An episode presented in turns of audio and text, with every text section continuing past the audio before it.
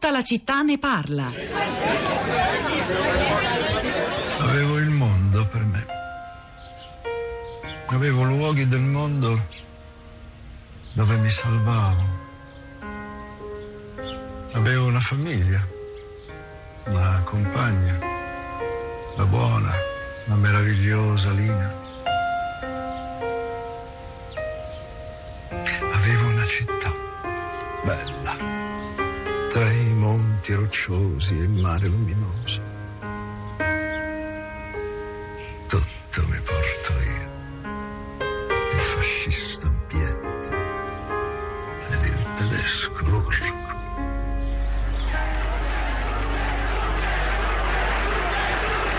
in piedi sull'automobile. Il fondatore dell'impero passa fra un entusiasmo indescrivibile. L'invocazione Duce corre di bocca in bocca. Cento, mille, diecimila voci scandiscono le due sillabe con foga inesauribile e appassionata. Sono impressionanti le immagini di Benito Mussolini, il duce del fascismo, che nella Trieste del 18 settembre 1938 sfila con le macchine di regime nella città, raggiunge poi il palco della piazza e da quella piazza instaura l'antisemitismo come un fondamento dell'ideologia di regime. Allora, quanto questo Mussolini di Trieste, 18 settembre 1938, sta saltando verso il futuro, per così dire, o quanto sta ereditando un passato?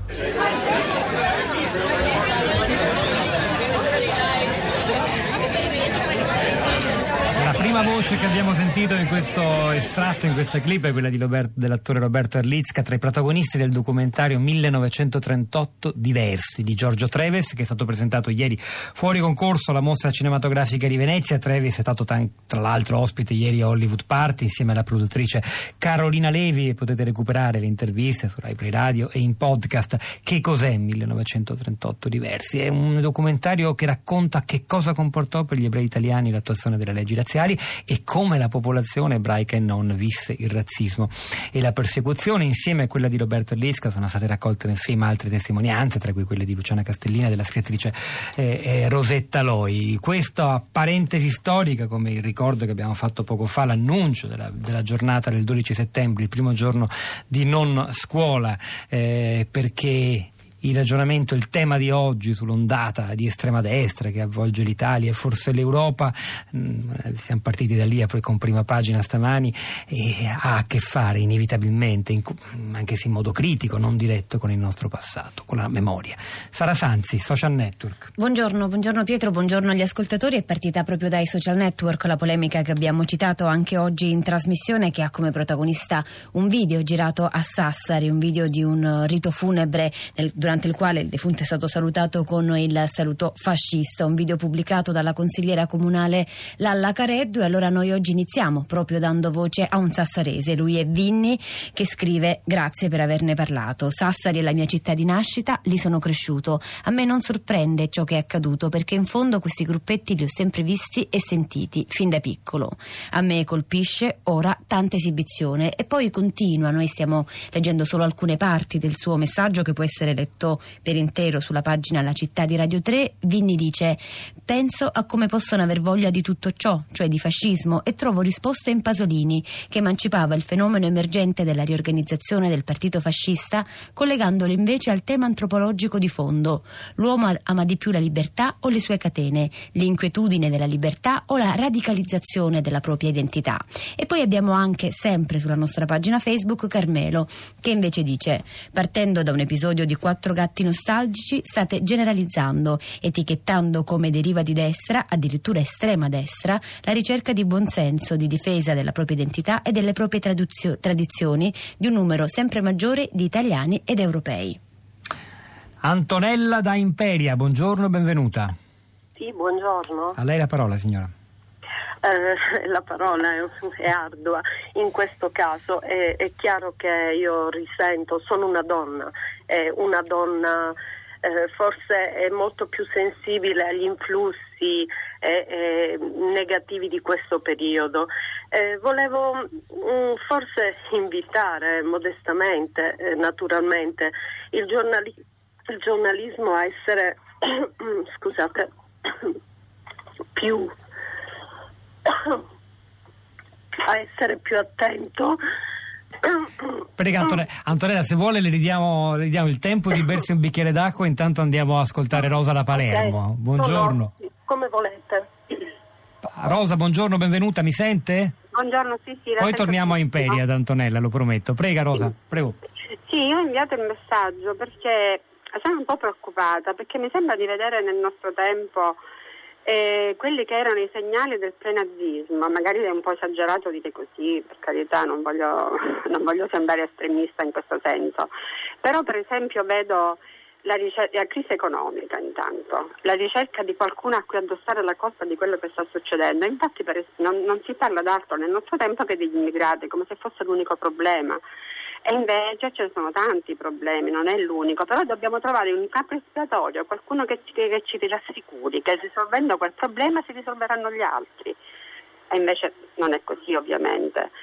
È quella ricerca appunto di qualcuno che ci pensi, che, che, che risolve i nostri problemi, qualcuno che effettivamente andiamo a cercarlo all'esterno all'esterno, qualcuno, l'uomo forte, sono un po' emozionata, scusate. No, no, non è, è stata molto chiara. Cioè un, un, po', un, po', sorpresa dalla vostra telefonata, però ovvia, onestamente sono veramente molto preoccupata perché anche intorno a me, parlando con le persone, tutti quanti, non ce ne ci sono pochissimi quelli che cercano di analizzare veramente quali sono i problemi del nostro tempo, tutti quanti nella maggior parte dei casi individuano nel, nel, nel, in questi problemi degli, nel problema degli immigrati la causa principale della nostra crisi. Grazie Rosa da Palermo. Torniamo come promesso ad Imperia ad Antonella. Antonella, buongiorno. Cioè, buongiorno, no, gliel'ho già detto.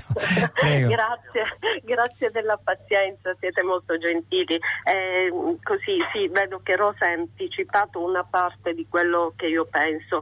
Eh, volevo appunto invitare il giornalismo quando si danno delle notizie, perché questo è, a mio avviso è veramente molto importante. Contemporaneamente, per esempio, si è molto urlato a questa nave carica di eritrei no? e, e, e forse fa molta notizia riportare parola per parola tutto quello che la politica, in particolar modo Salvini, dice riguardo a queste cose, ma si trascura, secondo me, ehm, la parte della conoscenza, cioè se le persone, se gli italiani, bravi italiani, eh, tra virgolette, ehm, sapessero di più di quel carico, di quella nave, se sapessero di più gli eritrei da che cosa stanno scappando, se si approfondisse, forse si smonterebbe un po' quel meccanismo che vuole una certa politica eh, che ci sia per costruire un nemico, per focalizzare soprattutto l'attenzione. Grazie Adesso... Antonella De Imperi e per ora posso dire soltanto, c'è un lungo articolo sul Corriere della Sera di oggi che la vicenda della nave di Ciotti è tra i fattori che hanno scatenato e hai determinato l'aumento dei consensi soprattutto nei confronti della, della Lega di Matteo Salvini. Allora, eh, ci sono altri due ascoltatori. Voglio segnalarvi una cosa a proposito di memoria, di condizione difficile nel nostro mondo, negli anni 30, ma anche negli anni 50 negli Stati Uniti eh, eh, per tanti ebrei. La lettura che sta andando in onda fino alla fine di settembre ad alta voce del romanzo Il commesso di Bernard Malamud ha molto a che fare con i temi di cui ci stiamo occupando stamani. Ce l'ha segnalato Anna Antonelli, volentieri rilanciamo la sua, la sua segnalazione. Andiamo a Milano ora. Luigi, buongiorno, benvenuto. Buongiorno. A lei. Eh, no, dunque io adesso non volevo parlare sinceramente per l'immigrazione perché diventa ormai, cioè, sono anni che se ne parla, diventa anche quasi, un, cioè, quasi una ridondanza, cioè, diventa, poi dopo si rischia poi l'assoluta eh, eh, impermeabilità a qualsiasi cosa. No, io volevo semplicemente, avevo semplicemente segnalato un problema relativo alla un pochino più generale, avendo sentito il servizio su, che avete fatto sulla, sulla, sulla, Germania, su queste manifestazioni sì. sulla sinistra. Allora io mh, mm, ho 54 anni, sono sempre stato di sinistra, però vedo da molti anni eh, il, il, problema è sempre quello, cioè la, la sinistra purtroppo si è coperta negli ultimi dieci anni governando da tre parole, modernità, complessità e inevitabilità.